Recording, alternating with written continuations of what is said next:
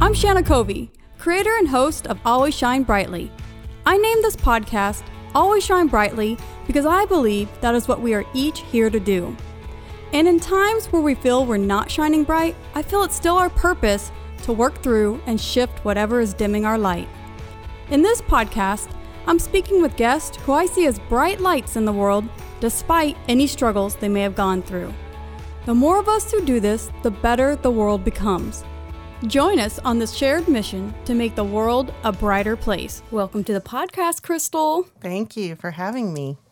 I have one of my best friends with me today. She is, we have known each other since we're, we were 15. Do you remember like the moment we met or I just feel like I have a vague memory of it, but I do. You were riding a horse at a at a rodeo. Yeah. Yeah, for those who don't know, I grew up going to uh, competing in youth rodeos, and we you were friends with one of my best friends, Kaylin, and I feel like uh, at 15 you were just like that's something to go do on a on a Saturday is to go see what's going on here.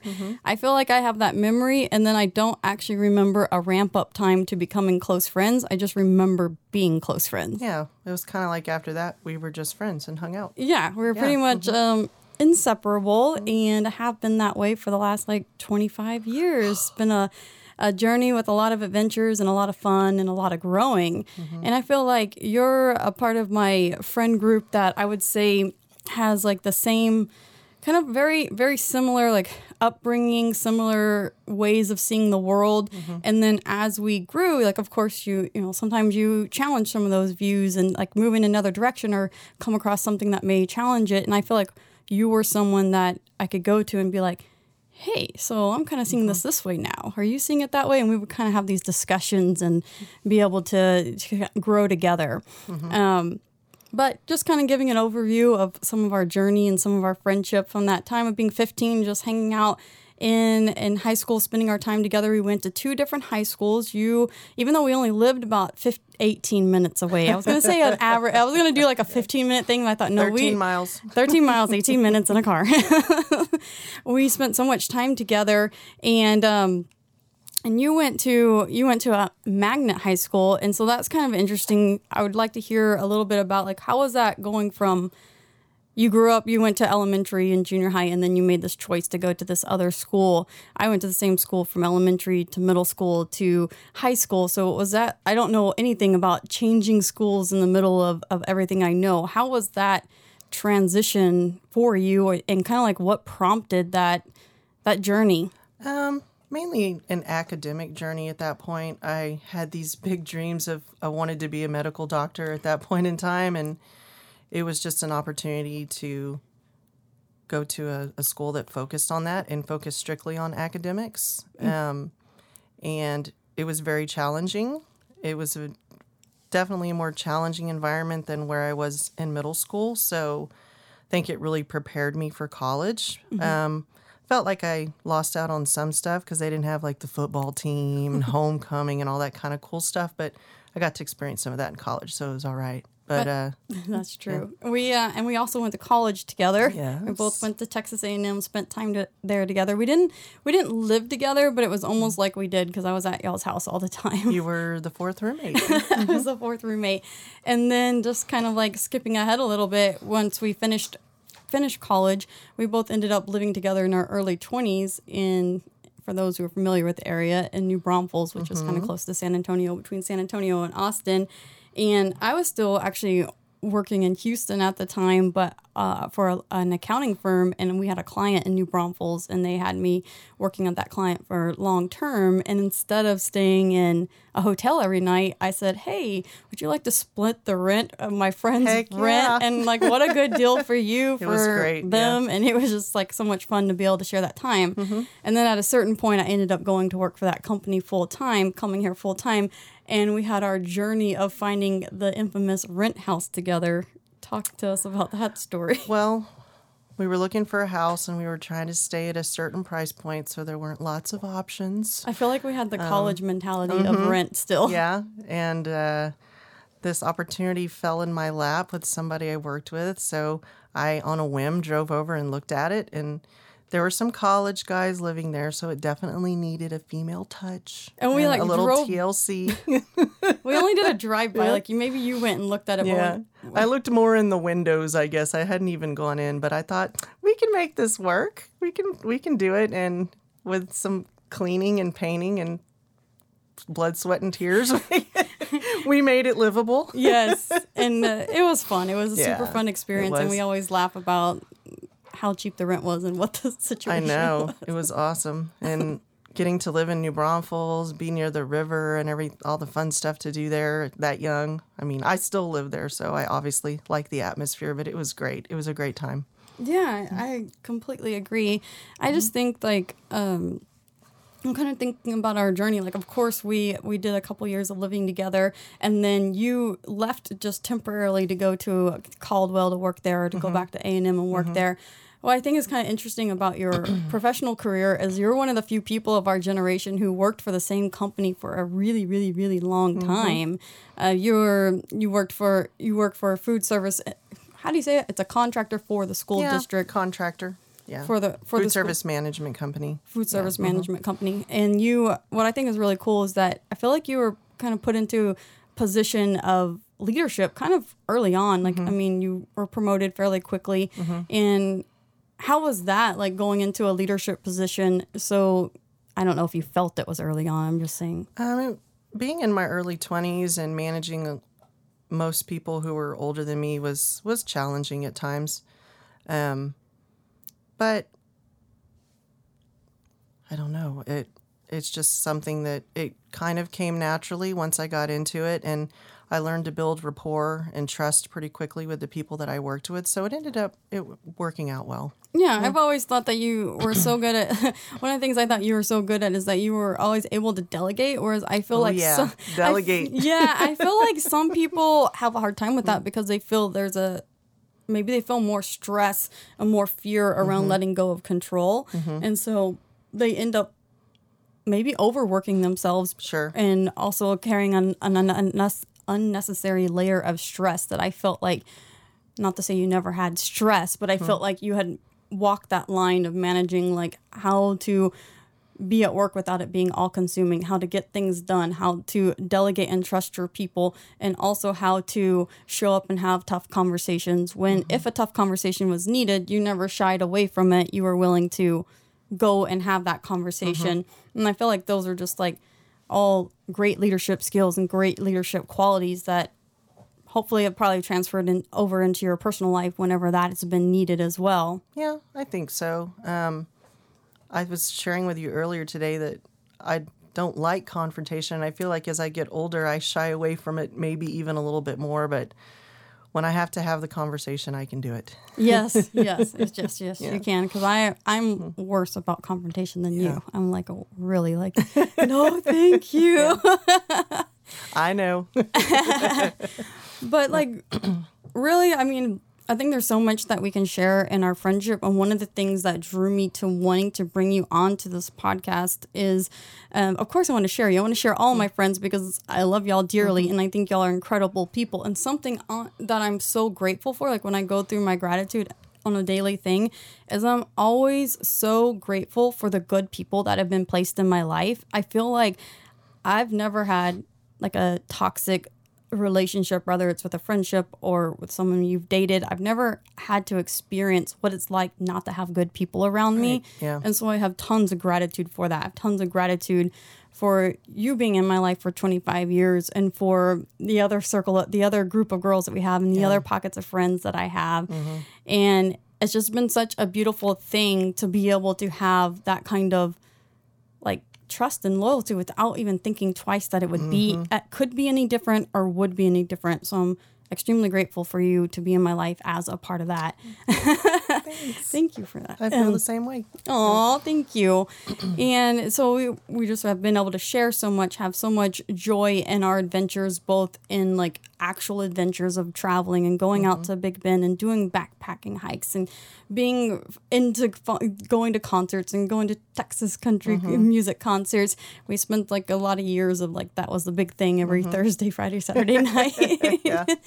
And I think we walked through our 20s still being able to be almost like an extension of our time in college because we weren't we didn't we weren't in serious relationships. Mm-hmm. We didn't get married at you know, you are now married and have a child, but there was this whole time of like our 20s and even into our 30s where we just kind of like still had that almost Carefree, carefree, yeah, almost lifestyle. like slumber party mentality of hanging out and spending the night at each other's houses and just having a lot of fun. And of course, there was a lot of growth in that time. Because I know, like for me, and I've shared on the podcast before, my big thing that I was always searching for was searching for my purpose. And I felt like I was looking for fulfillment through something that I did, through something hmm. that I had some mission or something to mm-hmm. pour myself into. And as I've shared on the podcast, I there the idea that something is missing is something that needs to be healed. And when we mm-hmm. heal that we start to come from a place of overflow. Mm-hmm. I think one of i think you toyed with that a little bit of like finding that purpose but i think your bigger thing was finding like the one. Mm-hmm. I mean would you say like that was kind of like if you if we were to ask like what's the thing that you think is missing? Was that kind of like the big Well, thing? sure. In my 20s, I was never a person who thought, well, I have to be with someone to be happy. I think you can be happy single. I think you can be happy in a relationship. And I think you can be miserable either way as well, depending on your situation. So I always knew that I really wanted to be a wife and I really wanted to be a mother. And I thought it's going to happen in God's timing. And it's hard to have that patience, especially when you're in your mid to late 20s and you have tons of friends getting married. I was in lots of weddings and all that kind of stuff. But at the same time, I was still having a great time. Um, through part of that, I was still, you know, playing in the band, so I was doing that kind of stuff on the weekends, and and it was it was great. But yeah, always in the back of my mind, I was always thinking like, well, when's it gonna happen? I'm ready. right and and i also want to jump into that you had mentioned that you were in a band Mm-hmm. and can you just tell us a little bit about that what was your role in the band and how did you feel about that was it a passion for you how how was that Yeah, experience well, I, I started taking violin lessons when I was seven and mainly focused on that till I got into high school. And my dad really wanted me to play the fiddle, so he uh, he took me to Tony Pickens, a fiddle teacher who I started with. And at that point, my brother was already playing, and uh, Nick's looking at me back there, it's making me laugh. we're Sorry. in we're in Nick Lawrence's studio who also is in musician. yes There's a lot of the same people we do. So anyway, my dad really wanted me to play the fiddle, and I did too. I did too, and um, was taking lessons with that for a while. And honestly, once I got further into high school, I kind of lost interest in it, and I stopped taking lessons.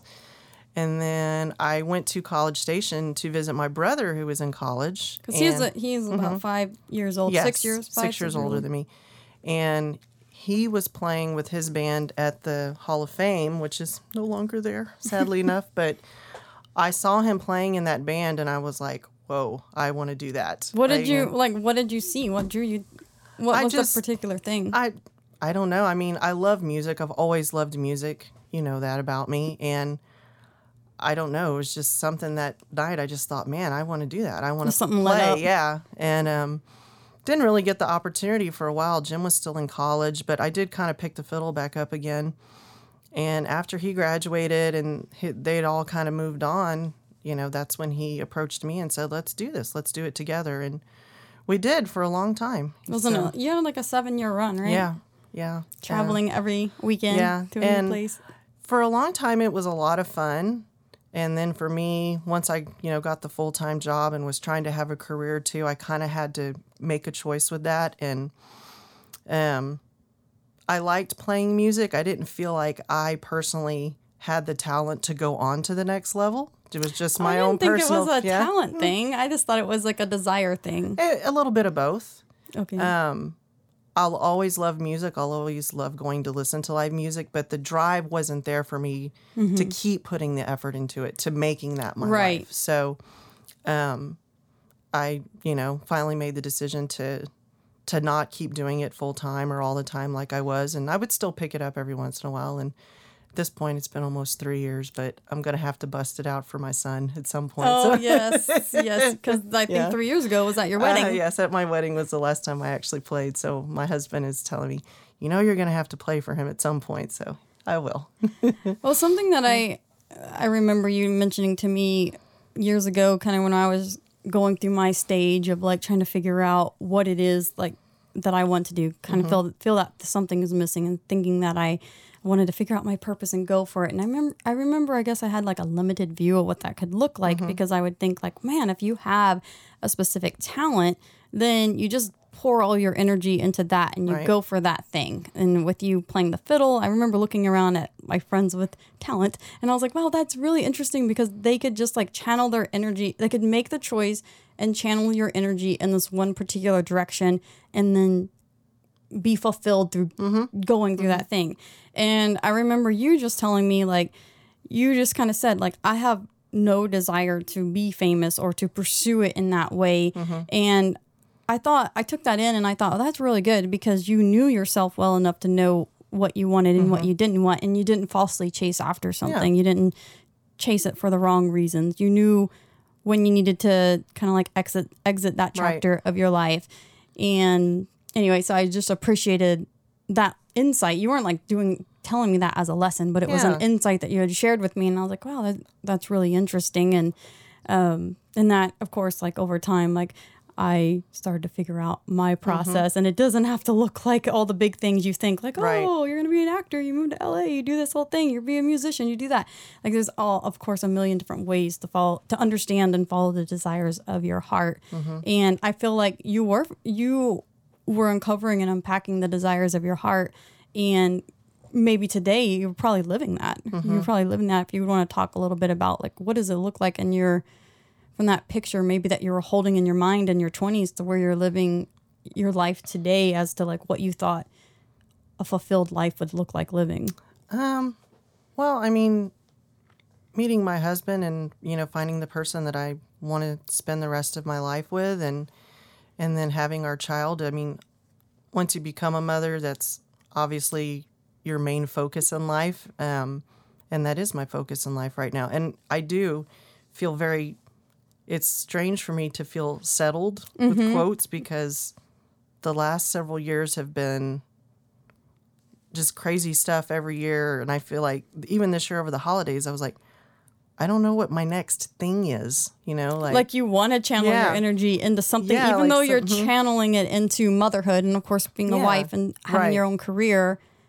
You have this thread of wanting to channel it into the another another thing. well, and it's like my whole life is, you know, it's always been on that finish school, you know, maybe start your career, whatever you're going to do, then get married, have the baby, buy the house, you know, it's always mm-hmm. on and on and on. And like, I feel like we've done all that now. So what's next, you know? And it's exciting to be in that part of my life, to feel that settled where I can just really think, what do I want to do next? You know? And then- so, and I'm sensing that Mm-hmm. that what next is coming more from a place of contentedness instead of a place of discontent. exactly. So you're coming from this like already overflowing, like my life is overflowing. I'm just curious about this next adventure, Mm-hmm. how things could look, versus I think what a lot of people get caught up in is the what what next thread is coming from a sense of lack. Like I'm Mm-hmm. Right. not enough. I need to pursue X to feel enough or to be enough or to be seen as enough or and you can insert enough in any way you want, rather Mm-hmm. you know, however that particular attribute looks Right. for you. And so I think that you probably had some of that earlier in life. I think we all have. Mm-hmm. And then you start to learn, like, you know, how do you come from a more of a place of contentedness and a place of overflow? right.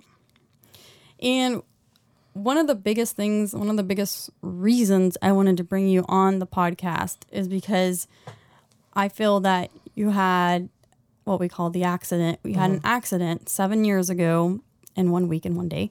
It's kind of like my life was, was before the accident and after the accident. It's definitely a de- defining moment.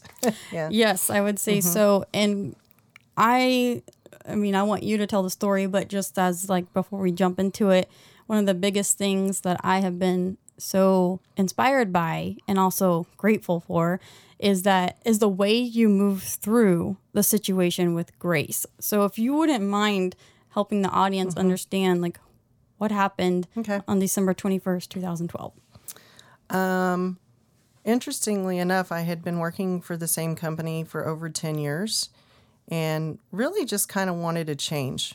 And I was single at the time and I had saved up some money and I was in a position where um, I had decided to quit my job. And uh, to the dismay of my parents, but um, it was a decision that I had made, and I was uh, I had gotten my real estate license and was thinking about trying to do something with that. But I really just had was going to have some time on my hands, and I was very excited about that. Um, and so my last day of work, Friday, December twenty first, two thousand twelve, um, went out with some people that I worked with after work. Went out to dinner, and then went back to a close friend's house in San Marcos, who had a swimming pool and a hot tub and a fire pit in their backyard. is like the ultimate entertaining place, and. Uh, we were all hanging out and we were going to get in the hot tub. They'd actually just got in the hot tub and it was pretty chilly outside. And I had already changed because I was excited about getting in the hot tub. And everybody else went in the house. So I was outside by myself for probably two or three minutes. I mean, I, I once we get into this part of the story, I think I told you some of it I've blocked out, maybe Right, right. subconsciously or whatever. Um, and I remember sitting at a chair and getting up to walk around. I believe I was walking around the fire pit to go pet one of the dogs. I don't remember exactly what my purpose was in getting up to walk around. I just, everything kind of went, goes fuzzy after that because I slipped and then I was in the fire pit. You you fell backwards. I fell backwards into the fire pit. Um, I'm laying on burning logs and I cannot get out. I'm scrambling. and no one's outside. Yeah, nobody's outside. And I finally got myself out because I put my hand on one of the burning logs to push myself out. Okay. And so my first instinct, once I finally got myself out of it, was to jump in the swimming pool because I just thought, uh, my skin's burning. I should put water on it, you know? So I thought that. And then I got out and it was cold, obviously, because it was cold outside. But I thought, ah, it's not that bad. I really, I think my adrenaline had, had kicked in. So I made the walk down the sidewalk into the back of the house. And, you know, my friends in there and the family that lived there who I'm still close to to this day. Um, the father was a CNA. And what's so, um, a nursing assistant, and so he had experience in the medical field, and and um, you know he saw me and i was all wet. And of course everybody is coming over at that point saying what happened crystal? And i said it's okay guys. I'm fine. I fell in the fire pit but i just got out and i'm fine. Like I, I mm-hmm. really felt okay at that point. and he turned me around and looked at my back and he was like oh my god mm-hmm. you know and mm-hmm. i could see the look on his face. He's like you have to go to the hospital now. He said you don't understand. In a few minutes your adrenaline's going to wear off and you're going to be in the worst pain of your life. And i was like i'm really fine. I'm really you know i kept telling him that over and over and over. Well they threw me in the car and they took me to the hospital and before we got to the hospital i was starting to feel the pain and so at that point, we get to the hospital. They're calling my family. I know they had called you guys because I remember looking up and seeing you there. And um, then they took me by ambulance from uh, San Marcos, or it was Kyle, the Seton Hospital, to BAMC in San Antonio. So I don't remember a whole lot about being in the ambulance. Like I said, it was all fuzzy at that point. And then we get to BMC. They take me out. They immediately take me into this, you know, stainless steel room and turn like this huge shower on, and they start scraping my back. And so I was burned um, on my back and my arms very badly. It was full, fully on your back, like Mainly, not yeah. just parts of it. It's like hundred percent. Well, Most of the bottom, like 75% of my back, the mm-hmm. top part of my back Or beneath my neck, mm. none of that was burned. And so, I mean, I can't, I remember that being the worst of the pain was when they were doing that and I was crying and I remember the nurse explaining to me the how important it was we had to do it to prevent infection and you know mm-hmm. you it had to be done. And so I got through that. I got put into a room. Still hadn't seen my parents or anything. My mom and dad showed up, and that was very emotional when they got there. Um, and then the days kind of just went on like that for a while. Like it happened on the 21st, and every morning they would come get me up and they would have to do that whole process. It was awful. It was horrible. There was no amount of pain medication I could take to really help it, but you just had to go through it. And um, they let me go home on Christmas Day I remember that. and my mom really wanted to take me home. At first, I didn't think it was a great idea. Um, and looking back, it really wasn't because I, I couldn't get comfortable at home and stuff like that. But was home for Christmas Day. The next day, went back to the hospital, and they had put these. Uh, I can't can't remember the material they're made of. no? Almost like a compression type stuff on me, and I had left it on, and my mom had to keep keeping it wet, like Hmm. pouring water on it, and it stuck to me. Oh, So yeah. So then they have to kind of like peel it off of me, which was Mm-hmm. horrible again. So it was just the the pain part was was really bad up until that point and I finally got some relief after really having a serious come to Jesus meeting with the doctor about the pain part because I just didn't understand why they couldn't get that under control. And they finally did. It got a little better, but from there thought I was through the worst of it, but I had to have skin graft surgery. So they had to take skin off the top of my back and off my like the side in order to make the skin grafts. And that's the after effects of that are as painful as being burned because they take your top layer skin off. So right. got through the surgery, was in the hospital for a total of three weeks. Um, finally got to go home. I mean, I went back to my parents' house. My mom took a leave of absence from work. She was an angel. She took care of me 24 hours a day. And um, I was there. I was at home for a good, at least a month with her, taking care of me every single day because it was such a process every day to clean it. At least at that point, I could take enough pain medication where I could Sleep. deal with it, you know? Um, so it was somewhere around my birthday in February that I finally got to go back to my house, you know, after the whole thing had happened. And mind you, this is supposed to be the time that I'm like, you know, kind of figuring out what my next move is, what I want to do. And, and this just gets all thrown in the middle of it. Um, so, yeah, I mean, that's the, the story in a gist. That that's yeah. Mm-hmm. like the story, the physical story, and so I feel like with accidents like this, and especially with, um, with being burned and having Yeah. like you know what that does, I feel like there's also an emotional healing aspect to Oh, yeah. the story, and something that I noticed, thankfully, so quickly and inspiringly, is that I feel like your emotional journey through this process was a really like a flip a switch. Like I don't feel like you had a massive emotional journey and i'm not trying to I'm, I'm using this as the highest compliment in that i feel like you moved through it with grace in terms of not crumbling under what had occurred. Mm-hmm. But to me i feel like one of the biggest things is you woke up or came through the situation grateful for your mm-hmm. life. And i know there was a huge outpouring of support people visiting facebook messages texting calling all of it. Yes.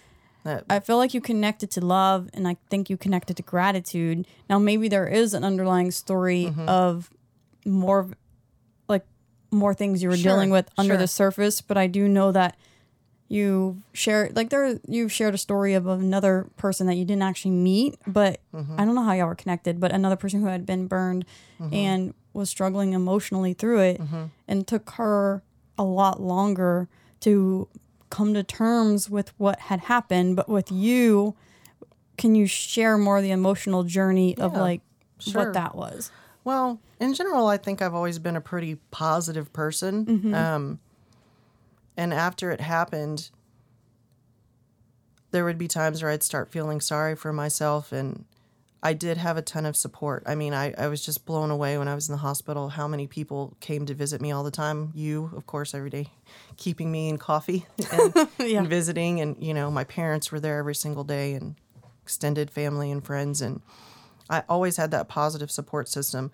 I did have some dark moments. I mean, I would have when you're female, especially and something like this happens, the first thing you think is, you know, I mean, like I can, I'll never wear a bikini again. Mm-hmm. Not that's that's the end of the world, but when you're a girl, Right. You know, and Yeah. when you're somebody who's and you're a water person. yeah. You're huge and I've always been, you know, for the most part, tall and skinny and could wear whatever I wanted. And now, like, that's just gone, you Mm-hmm. know? And so, you know, feelings of vanity and attractiveness and all that kind of stuff comes into it. And another underlying fear I had was that my body had been through so much trauma. I mean, I always wanted to have kids, but was I going to be able to, you know? Mm-hmm. Right. So I had some of those kind of big time fears going on. Um, but I would go to BAMC a lot to have doctor's appointments and things, and I would walk in, and there were a lot of soldiers there Mm-hmm. coming back who had it way worse than me. Mm, that's a um, good. That's a good yeah, perspective. something that was mm. pointed out to me, and it was almost in a joking manner, but it really wasn't funny. Looking back on it, is that somebody said, "Man, well, you could have fallen on your face," you know Yeah, it's something yeah, about you know, yeah, your that's your moneymaker. money maker Yeah. or something like that. Yeah, and and I could have, I could have Yeah, fallen you- forward yeah, and, and burned my face off and my hair and everything else. I mean, so it could have been so much worse. And seeing what other people were going through, it was like it's kind of hard to feel sorry for myself when there's these people have it a lot worse than I do. Yeah. Um, and to come through it and I healed. I mean, really, I healed beautifully. Like, even Mm-hmm. when I go to the doctor now for checkups, people always say, Wow, like your skin grafts came out so smooth. I don't have any underlying physical issues afterwards. I can do everything. I mean, Mm-hmm. You after- swam that summer. You did Yeah. not have to stop your love of being in the river, which Yeah. Mm-hmm. New Braunfels is so known for tubing and hanging out at Yeah. the river, Yeah. which is one of your favorite favorite things. Well, water anywhere Yeah. really, Yeah. but I I always thought it was so great that you just put on what are they called a rash guard like Yeah. the surfer long sleeves Or the fishing shirts they the make now shirt. or yeah, whatever. you just yeah. you oh the way I see it is once you are physically healed, Mm-hmm. once you did the three weeks in the hospital and the month with your mom, however long it Mm-hmm. took to to come to feel like physically healthy, you didn't let it slow you down. Right. You never let it slow you Yeah. down. You like yeah, like you said, you may not you didn't wear like the same type of summer shirt that you may have worn Right. the time before, but and that stuff that stuff after you get through it seems kind of petty um, but i think the biggest if there was a lesson in it overall is that if i think i'm having a bad day now like mm-hmm. maybe something's going on at work or you know whatever something's just not right or whatever i can think back on that and think this really isn't a bad day it minimizes all the trivial. huh? Yes, it, it really does. And a day that I wake up and I'm not in pain, it's like, yeah, this is a good day. Every day is a good day. I love So, it. yeah. I, I that's why I say that's why I just highlight that you moved through the situation with grace. I mean, Mm. you just you're a rock star, a rock star through this whole thing, and I'm not saying that Mm. you you weren't like, um, you know, being mad at the doctors for not getting your pain con- Mm-hmm. yeah, pain stuff was a, little- control, little crazy. you know, whatever that's called, pain management under control. But in terms of moving through and moving through it, not letting it hold you back from life, and continuing to be the person who Mm-hmm. you are, the person before, and of course, all that came through from what you learned through the situation. And I find it beautiful that about one year later, your life had another chapter open up. Yeah. Sorry. I had had roommates for a really long time at my house in New Braunfels, and it just sort of naturally progressed that I didn't have roommates anymore. So I was living alone, which I was fine with. And um, I had been, I guess it was it was pretty much almost exactly six months. I'd been living alone in my house. I had gone back to work. Um, and I came up on the one year anniversary of my accident, got through that, and like a week later, which tomorrow will be the six year anniversary, um, my husband and I met. That's so cool. Randomly introduced through a mutual friend who sent me a text message and said, I got this guy I want you to meet. And I was at home in my PJs, like, oh, you know. But I was like, eh, I don't have anything else to do. Let's just go check it out, you know, and the rest is history. So, That's cool. uh, yeah. Yeah, Sounds so you were you were set up, mm-hmm. and I mean, but actually, it's quite a big deal for you to be ch- straight chilling in front of the TV in loungewear to be able to say, "Yes, I'm going to get up and I'm going to get ready and I'm going to put makeup on. I'm going to get dressed Yeah. and I'm going to go and potentially meet someone." Mm-hmm. That actually is quite a big deal because I you, as I like to jokingly say, are a an adventurous homebody. Yes. So you can be totally adventurous and you're a social butterfly, but when you're in homebody mode, you I are like in home. homebody Yep. mode. So there was like a divine intervention in being like, Crystal, you know what? This is a good Yeah. thing to get up and go and do. Yeah. this is a good chapter, a good door to walk through. Very much so. Yeah. and and so then y'all had a beautiful story. Like Mm. you both you we were both similar in age, Mm-hmm. not been married, dated, got married a couple of years later, and Mm-hmm. then the next thing, the next beautiful chapter that was an underlying fear that you had Mm-hmm. shared earlier occurs. Yeah, I mean, as soon as we got married in February of 2017, my son came along in November. So we were very, very blessed in that area. And I don't take that for granted. I have lots of friends and even family members who struggled with fertility and all that. So for it to be that simple or easy for me um, to have my beautiful son, I don't take it for granted. It's amazing. Perfect. I love it. And I think I think that the infertility challenge is not supposed to be your challenge. I think you had your own challenge. I think you had And you it. told me that before, yeah, you know, I, I I just see it that everyone everyone has a, a catalyst and a challenge or multiple catalysts Mm-hmm. and multiple challenges that are my soulful perspective is that we are coming here to know ourselves as souls. And so even this is what I believe, prior Mm-hmm. to incarnating, prior to being born and coming into this reality, we are kind of like agreeing to the potential for the growth that we have in this life to learn ourselves uh, to become aware of ourselves at a deeper nature and of course we forget all of that. We come here veiled and we come here that we don't remember that oh yeah i said i was gonna be strong enough for all this. So like Right. at a certain point you like your soul was like you're strong enough to go through the challenges that were set before you. And it was leading to a certain a certain growth on your mm-hmm. journey. And i just believe you just knocked the ball out of the park.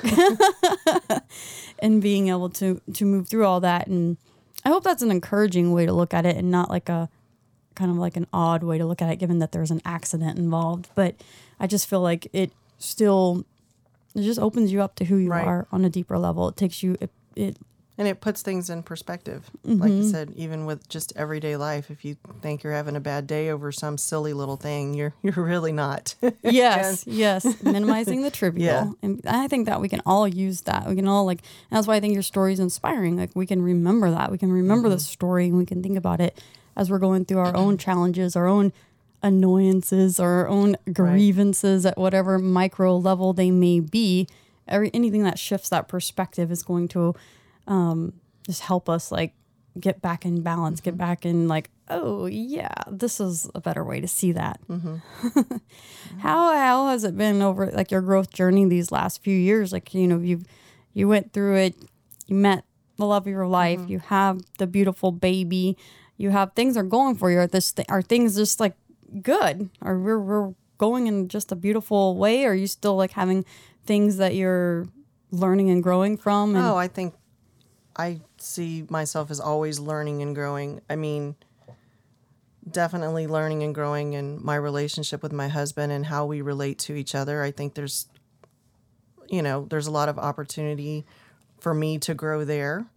And um and I mean that in a positive way. Right. Like um and being a mother and just enjoying him and and loving him and nurturing him and raising him to be the the type of person I want him to be like it's just that those are the things that I'm doing self introspection on right now is how to be a better mother, a better wife, better friend, you know. Um, but feeling a little bit like I touched on earlier, feeling kind of complacent and feeling settled. Um, not that I want to do anything crazy, but kind of like, yeah, what's what's my my next thing? Maybe you know, I don't know what that is. you don't have now. any uh like a thread of thought that you No, no. I Not mean, yet. Of course, everybody wants to know: Are you going to have a second kid? Well, I don't know the answer to that. Um, right now, there's no plans for that, but you know, we'll see what the future holds. That's true. well, I mean, I love seeing Yeah. you as a mother. You know, mm-hmm. I think you you're you totally light up. Mm-hmm. Like he's like you put this on Facebook, but I see it, I mm-hmm. witness it, and he's you're he's the light of your life. Yes, and he is. um, a little boy. You always want a little boy. I always wanted a little boy. Yep. And I would have been happy either way, but I was pretty thrilled that it was a boy. Won't lie. So Well, I'm super thrilled with just like all the wonderful things that you have going on in your life mm. with where you are, where you're you're settled in a way that you can just feel fulfilled, mm-hmm. but you're also extrapolating what you can from a growth mm-hmm. perspective and a growth journey. And like you said part of your moving into the new year you wanted to increase the self introspection in these certain areas you just shared. Mm-hmm. I think that's always good and always like something i would share with people not- that are tuning in is to be like you know where where can you increase your self introspection in mm-hmm. order to just come deeper into who you are? And that's mm-hmm. always going to lead to more peace more fulfillment. Yes. and I think when we get our lives oriented from the perspective that peace can be known, fulfillment can be known, and if we orient our our journey on understanding kind of like the roots of like where that comes from, then we can look at when we're out of alignment with mm-hmm. that and understand how to move back into Right. alignment with it. I think also that's how you gain speed on your on the path, which would mm-hmm. just be deepening in peace and, and deepening in in love and mm-hmm. light and wisdom and higher intelligence and all of that kind of stuff. You gain speed on it because you start to understand the inner workings of of your your emotions and you you you actually identify uh, you orient on a soul journey. You orient on if you're orienting on peace if you're orienting on fulfillment if you're orienting on these different things it gives you a particular lens to see your experiences through instead of just being all over the place or being caught in the world's conditioning of how they think a situation should be observed. It just and it just helps you speed up and move through things a lot faster. Sure. so, um, but I am like just mm. super, I'm super excited that you were willing to come and share on the podcast and especially sharing like such a sensitive subject and mm-hmm. story. And I know that people will be left inspired by your willingness to do that. Thank you. I And thank you for encourage- the, the opportunity to do it. So Yeah. Hmm. So we can always come back and, and revisit on the Yeah. podcast and do more of these conversations. But again, thank you so mm-hmm. much. I love you. love you too. Thanks. We are the love, we are the love we give. The music on the podcast is a song I fell in love with called We Are the Love We Give by Imaginary Future. It's available everywhere music is sold.